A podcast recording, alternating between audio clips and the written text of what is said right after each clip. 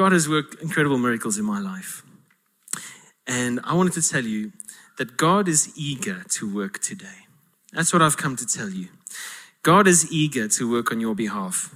Isaiah 64, verse 4 says the following It says, Since ancient times, no one has heard, no ear has perceived, no eye has seen any God besides you who acts on behalf of those who wait for him. God is eager to work on your behalf. You think you're disqualified, you think, oh, maybe God doesn't want to do much for me. This says he's eager. And the same thing goes in 1 uh, Corinthians 2, verse 9. It says, What no eye has seen, what no ear has heard, what no human mind has conceived, the things God has prepared for those who love him. God has something prepared for you tonight. And God has made an appointment with you today. That's why you're here. That's why He's asked me to be here in your busy week, uh, busy weekend. You maybe went to Volksfeest or something and you had a distracted week, or maybe you feel defeated or just deflated. And God's asked me not to waste your time and to get right to it. And He's given me a very specific task today is to answer one question How can you and I be glad? How can you and I just be happy? extraordinarily happy. Do you want to be glad? Maybe? Oh, sorry. You know, I believe that there is more joy and satisfaction in the person of Jesus Christ than in any other thing this world has to offer or any person has to offer. In fact, earthly pleasures are dull in the light of the goodness and fullness we find in the wells of salvation and in the person of Jesus Christ. Amen. Well, I'm going to take you on a little journey, if that's, if that's okay. I, I have no, by no means mastered the art of being glad, but I feel like God's even gifted me to be a joyful person. And I've had to check myself for the last two years because it feels like my smile has started to go away. And I had to address this for myself. And so when I'm speaking about this, I, I want to no, let you know that I also ask the question, how can I be glad? Or even how can I be glad again? We're going to start with a story. Um, oh, my message called is called "When You Forget What You Had for Dinner by the Time It's Breakfast." You ever done that? You, some of you don't even know what you had for breakfast this morning, yeah, or lunch even. but sometimes we do that, isn't it? Like wake up the next morning. What happened yesterday? okay, well, for some people, the reason might be different as to what the reason might be for me that you don't remember what you had for. okay. Now, we're going to read the story in Mark 6 of, uh, of where Jesus feeds 5,000 men. Now, just a disclaimer uh, the men represented a family. So they were counting husbands because they're counting families. So the husband just re- represented the family. It's not like, okay, well, they're just counting men here. They're counting families. And there are about 20,000 people in the story. And I want you to pretend today that you are a disciple. I, I'm a disciple. I'm going to throw myself into that story. And because I believe that it's important when reading your Bible that you put yourself in their time and place first before you bring the story to your time and place. We get some perspective. So pretend you're a disciple. We're in Mark 6, verse 32. Here we go. So they went away by themselves in a boat to a solitary place. You know, just a couple of us and Jesus.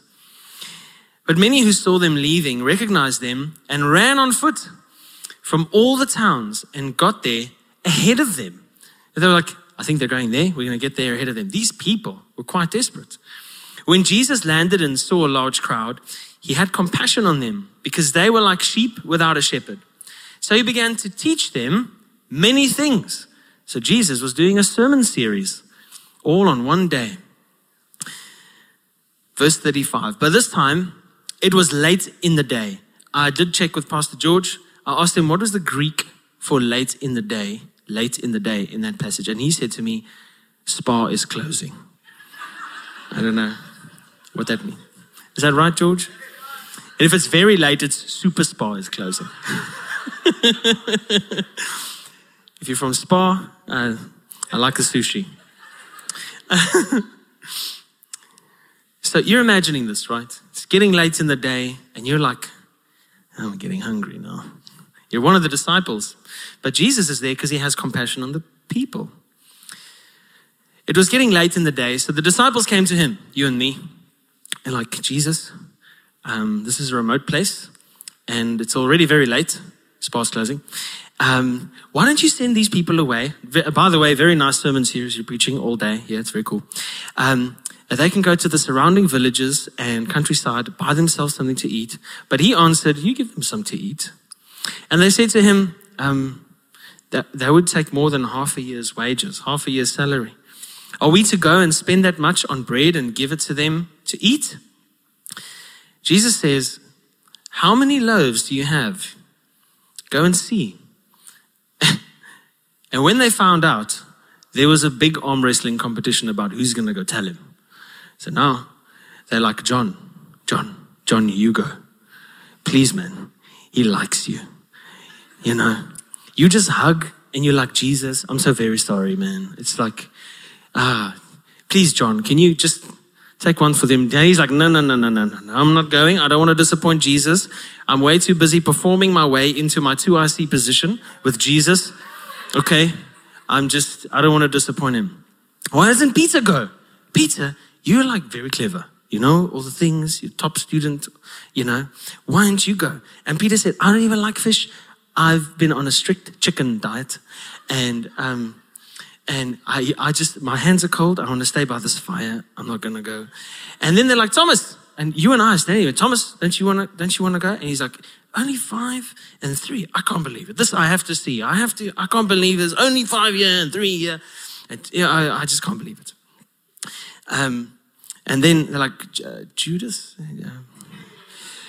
And then Judas, I have an idea actually. Why don't we tell him that there are only three loaves and one fish? And then that way we get to make sure we also have some. Heavy, eh? Yeah, well, some of us are still like that, isn't it? It's a joke, but some of us are still like John, eh? Performing our way into Jesus' heart, hoping nothing disappoints him. Some of us are like Peter, you know. Some of us are like Thomas. I need to see in order to believe instead of believing in order to see something. Um, none of us like Judas, I think. None of us are like that. Um, anyway, so we carry on. We're in verse 38. Sorry, I, I digress there. Uh, when they found out, they said five and two fish. Now they have a huddle again. Okay, there's only five. You and me were there with John, Peter, all the, all the guys. And we're like, just tell him there are only five and two. That's not enough to feed 20,000 people. And then you'll say, oh man, they're only five and two. Send them home. Great idea. And they send, they send, they send you. Jesus, excuse me. Um, uh, I don't think there's enough. And um, Jesus said, what, what, what, did you have? Let's go to verse 39. Jesus directed them uh, to have all the people sit down in groups on the green grass. Verse 40. So they sat down in groups of hundreds and fifties. Now, I just wanted to stop there. Have you ever tried uh, making people sit down in groups. If you're a teacher, you'd be like, oh, no, athletics day, all these days, please help. Uh, they're not very cooperative all the time. So now you and I, we're there. We're one of the disciples and we're trying to, trying to figure this out. Taking the five loaves and the two fish and looking up to heaven, he gave thanks and broke the loaves. And he gave it to the disciples to distribute to the people. Now, I can imagine at this point in time, Peter and some of the guys, if you're a Hebrew, a young Hebrew man, then you would have seen a little story almost like this before in the Old Testament. It's in Second Kings. It's where Elisha took some bread and he fed a hundred men with it, and they thought it was too little as well. And I think it maybe it dawned on Peter, I know what he's going to do with this now. He's going to do the Elisha thing. And Peter takes a roll and he's like, Yes, Jesus, yeah, take the roll, everybody watch. He's going to do the thing. I know about this, you know. He's going to do the thing, everybody watch. And Jesus gave him a roll. And um, he gives Jesus a roll, sorry, and Jesus takes it. And he breaks the roll that Peter gave him in half and gives him half back. Are you sure you're done praying? But Jesus blesses it, he gives thanks for it, he breaks it, he gives it to the disciples to distribute. And if I was Peter, I was like, I don't know. If I was Peter and I had this small piece of bread and I go to the first group, you know what I'd say? Take just a tiny bit, please. Just a tiny bit, please. A tiny bit, please. Just a tiny. And at the end of the row, it's not done yet. Just a tiny bit. Jesus takes, Jesus blesses and gives thanks.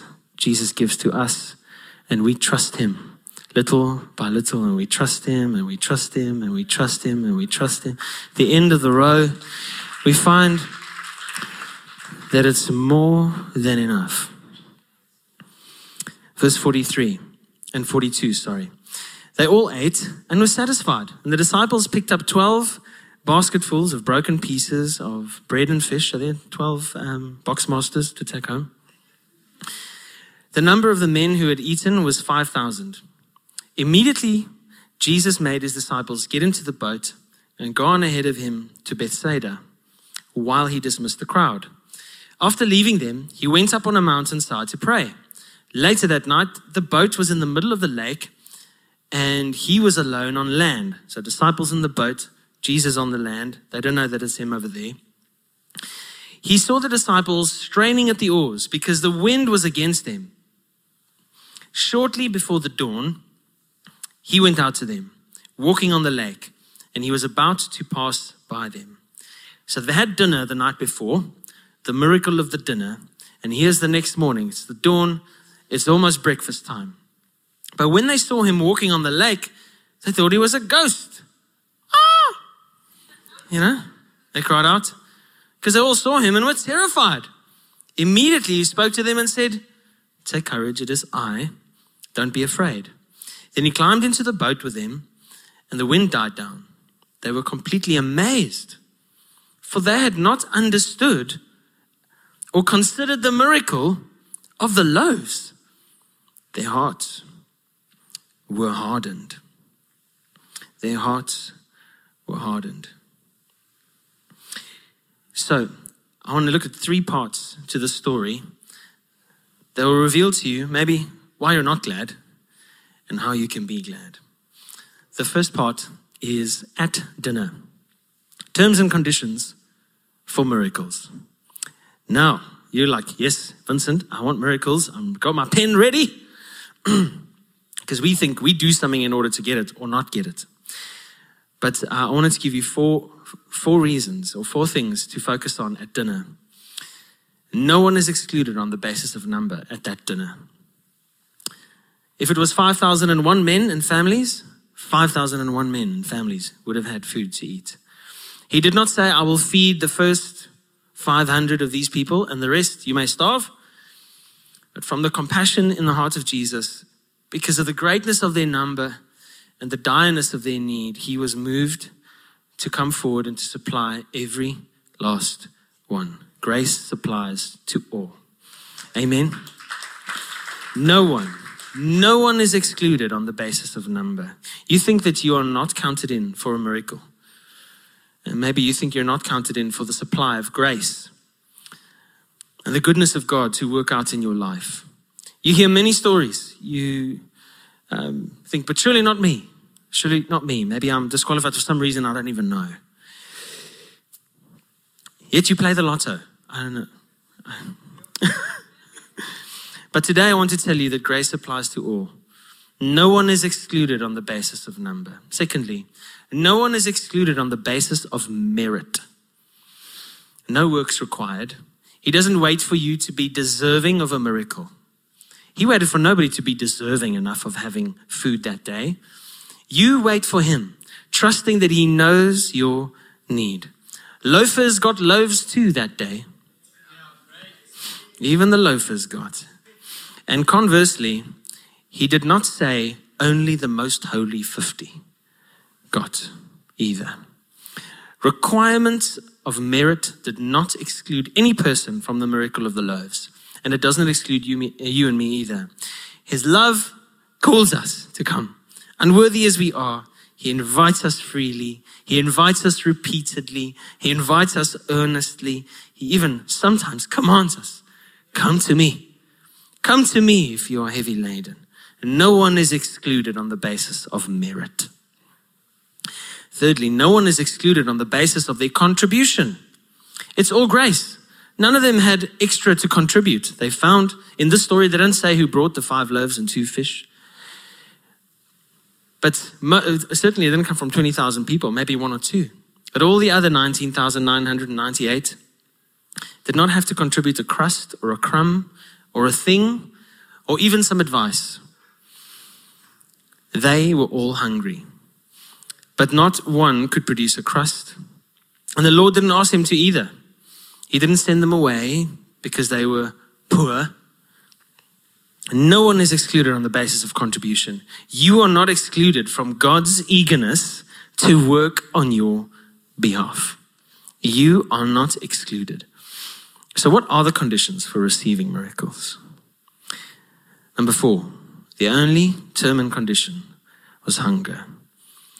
Faith, just a tiny bit, even the tiniest amount. Are you eager to see Him work on your behalf? Are you eager? Can I hear an amen if you're eager? Yeah. That's the first part. The terms and conditions is hunger.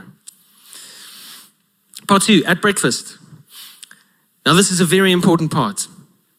Verse 48 says, He saw the disciples straining at the oars because the wind was against them. Jesus sees your struggles.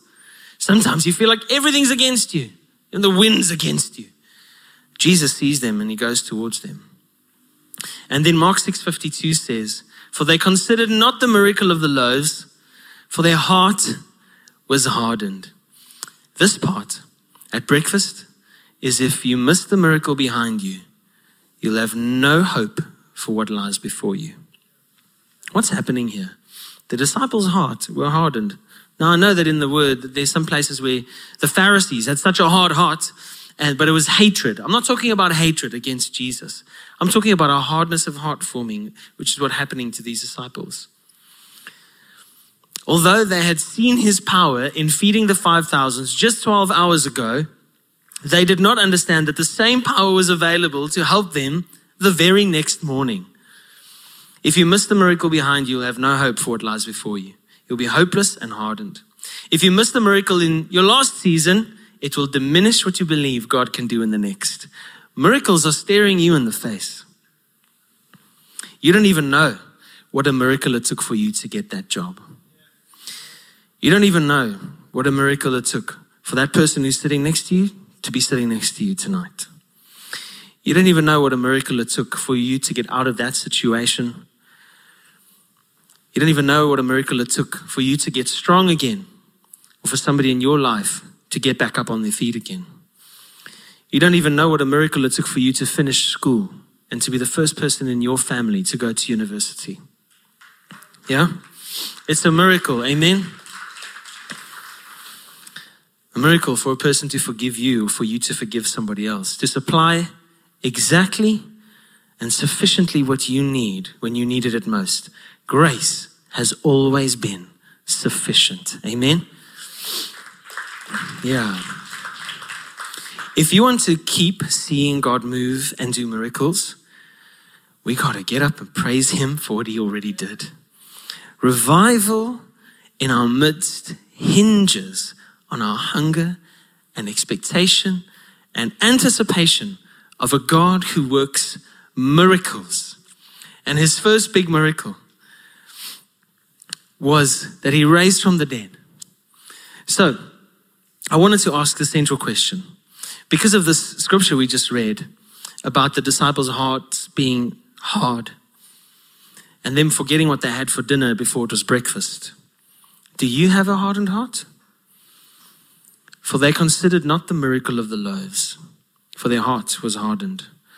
Have you got some disappointment in something that happened in the week or last week? Disappointment in somebody, in yourself, a personal failure? Do you have a sense of just being empty? You read your Bible, you just don't get anything out of it anymore. You might have a hardening heart. You find yourself uninterested with being with other believers or Christians, and you see, you know, announcements about Alpha and about small groups, and you think, ah, whatever. I've heard that announcement, you know, I just want to be by myself. You feel like a fraud sometimes in worship. That you're a person who'd rather just come in late or rather just wait for it to be over because you don't, you don't want that intimacy with God. You see other people crying and worshiping, and you think it's either fake or, you know, or they're just being emotional. You think, I'll never have that. You might just have a hardening heart. You blame everybody else for the dysfunction in your life, never you. Your mom, your boss, your employer, your pastor. Somebody. It's always somebody else but you. You and your spouse, you can't even pray anymore. you might be having a hardening heart. You can't talk about things. The job you got five years ago was a miracle in the moment, but now you loathe getting up for it. You used to love serving at church, used to be here early, leave late. And now, planning centers, no, no response. Sorry, man. You know, all these miracles staring in the face, but life for you shrinks down to the size of your problems. And life becomes that small while you have at your side the God of all the universe. This, this type of hardening is an emergency. I get a sniffle and I go to the pharmacy. I'm like, I don't want to be sick. But a hardened heart is a way more deep and concerning thing than even any illness you can have in your body. It is an emergency. When his mercies are forgotten, the heart grows cold. For they considered not the miracle of the loaves, their heart was hardened. Hard hearts and painful unbeliefs spring up in the graves where we bury our forgotten mercies. You know, when we look at Jesus, He's the same yesterday, today, and forever. And what he did at one time is an example for what he's willing to do again and again and again and again for you. this really is an emergency. If the disciples had said, Ah, consider the loaves from last night, they would have known very deeply that Jesus was extraordinary in emergencies. They had the emergency, stormy, uh, straining against the oars, if they had considered the loaves, 5,000 men, these people didn't even ask. God thought of it. God thought of solving the hunger problem. And He's solving problems you didn't even know exist yet. You're going to find them there. He's already working on them. So many burdens have I carried to Jesus and found them to vanish.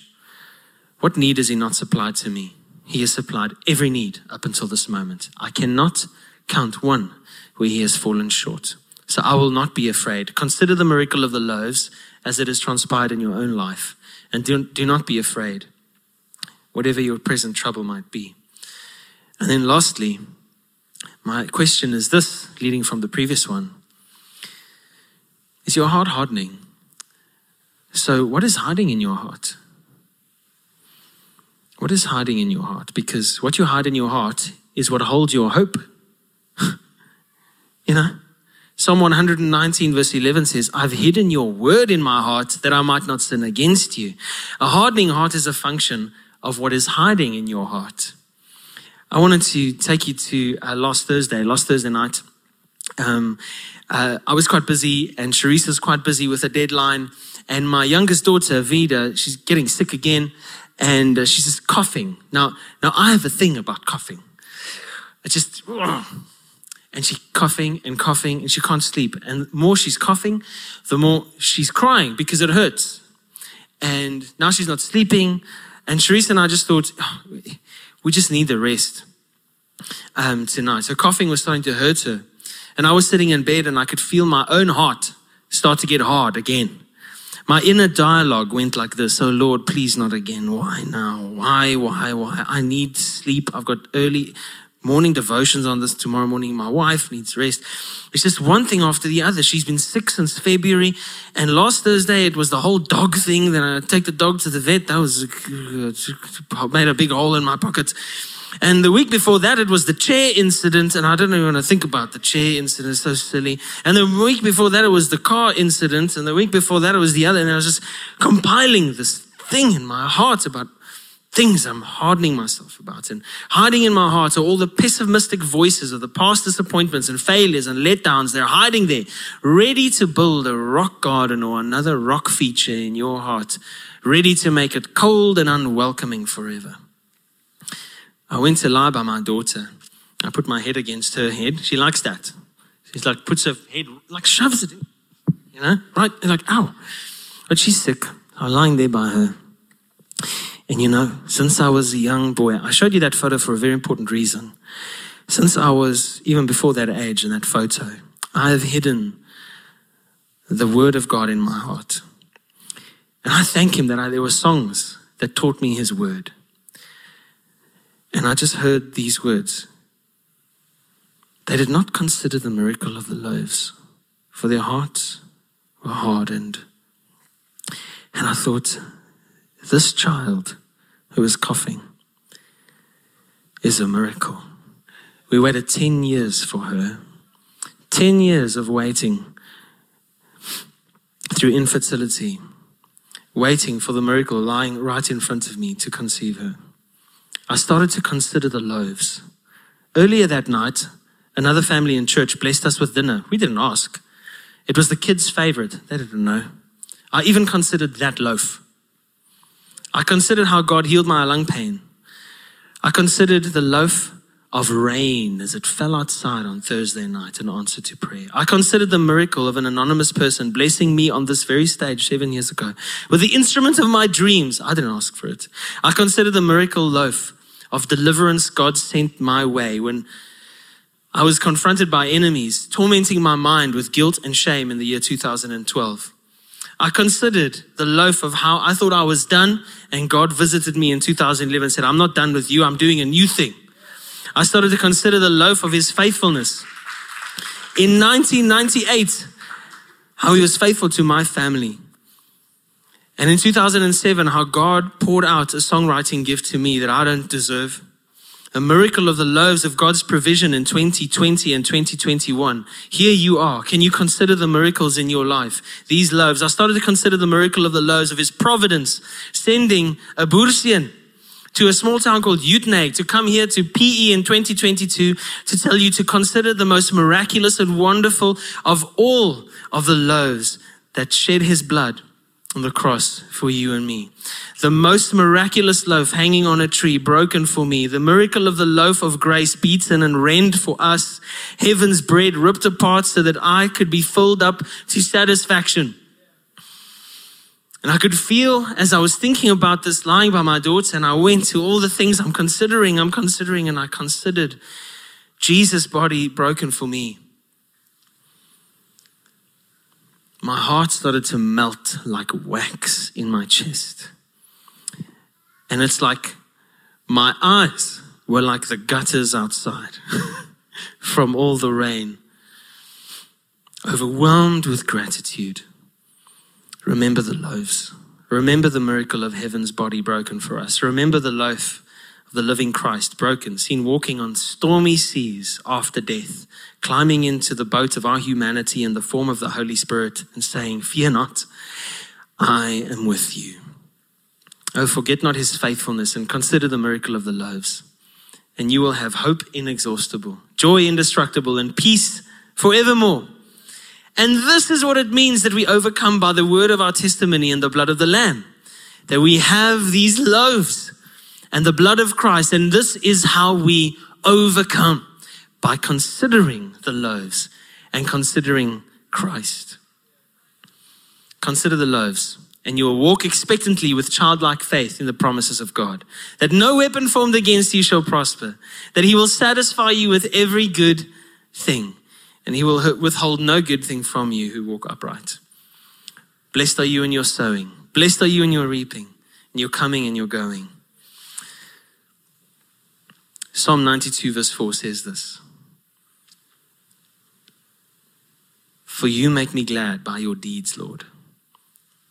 I sing for joy at what your hands have done. How can you and I be glad. We consider the miracle of the life. Amen. We consider the miracle of the life. Singing for joy at the work of his hands. Josh, would you mind joining me? Can we stand together, church?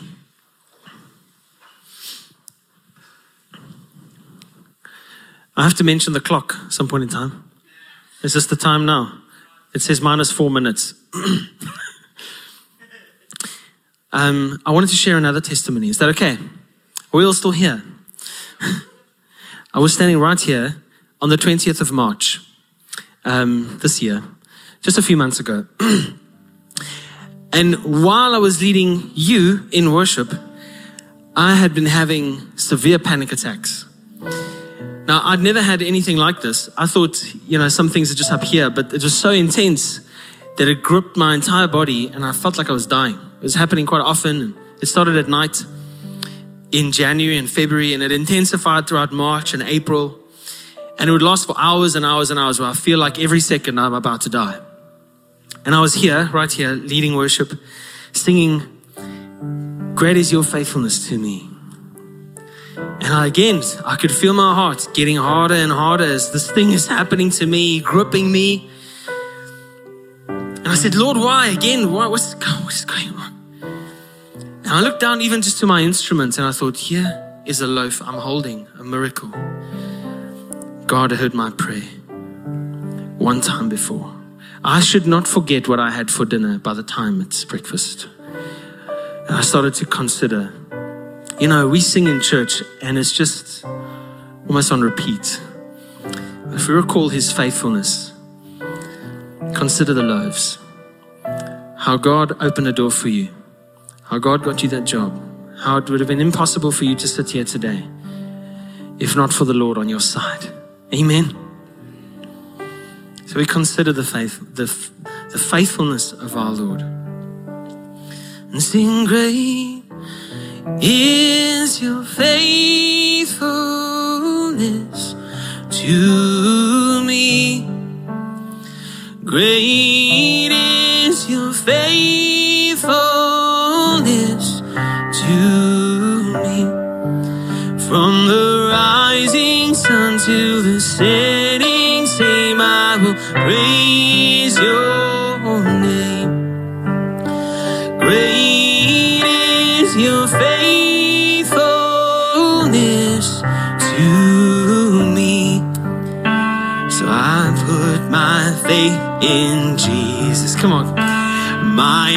anchor to the, yeah. He's my hope and firm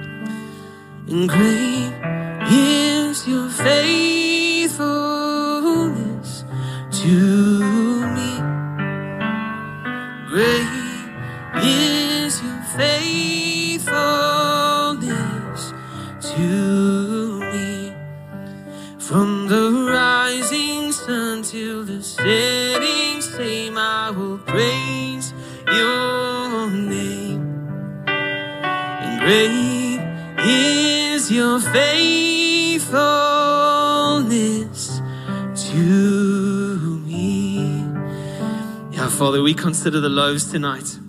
You are a miracle working God. You have given us a new heart. You placed your spirit inside of us and you gave us a heart of flesh in exchange for our hearts of stone. You are the everlasting God.